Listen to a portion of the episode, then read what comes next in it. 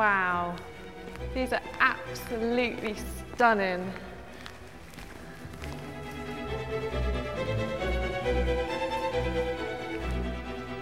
In this room, we've got a series of episodes from the first book of Livy, which give exemplary pictures of the virtues and vices of early Rome. And they really show richness and abundance. There's no mistaking that the people who commissioned this room have an awful lot of money and power.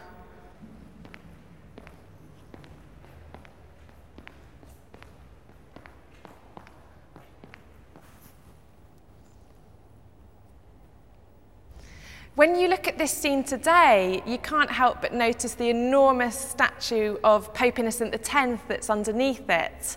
This was added after the paintings were completed. Um, but Pope Innocent would have been very pleased with the connection that was being made between himself and the foundation myths, because in the 17th century it was very important for the leading families of Rome and the cardinals and the popes to associate themselves with the episode that Livy recounts in his histories.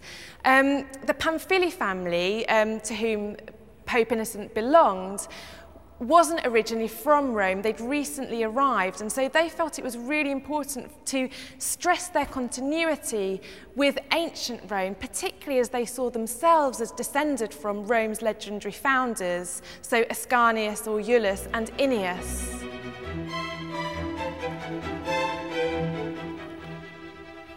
One of the great things about the foundation myths is that they are extraordinarily dramatic.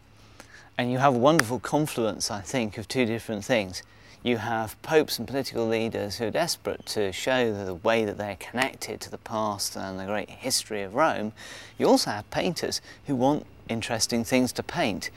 What always remains fascinating about the Renaissance and Baroque church is its continued fascination with the pagan past even in its own Christian existence. And you see this uh, clearly with the mythological figures. One advantage of the Roman historical myths is that, well, they can at least be told simply as history and they don't have the overtones of pagan sensuality and so forth that some of the stories of the deities have. And so they may be a little safer for the public rooms. This fresco that I'm looking at now shows Numa Pompilius, who is the second king of Rome after Romulus, and he's in the act of instituting the Roman state religion. We know that the council that commissioned these paintings were really keen to show that Rome wasn't only a place of military valour, but also an incredibly religious city, and it had been right from the beginnings.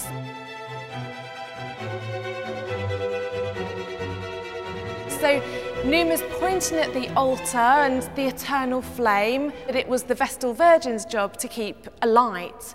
And we see the Vestal Virgins, most of them are dressed in white um, and they're gesturing towards the flame.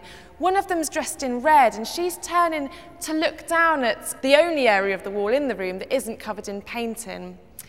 Now, we think that that was left blank because it was originally intended for the statue of Urban VIII, the colossal marble statue that's now under the scene with the Sabine women.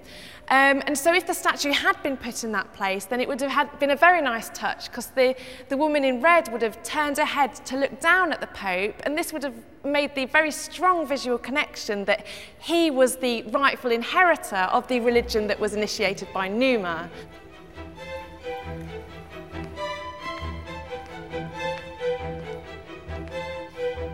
You see on the sides of the painting that there are these bronze-coloured nudes that are drawing back a heavy red curtain.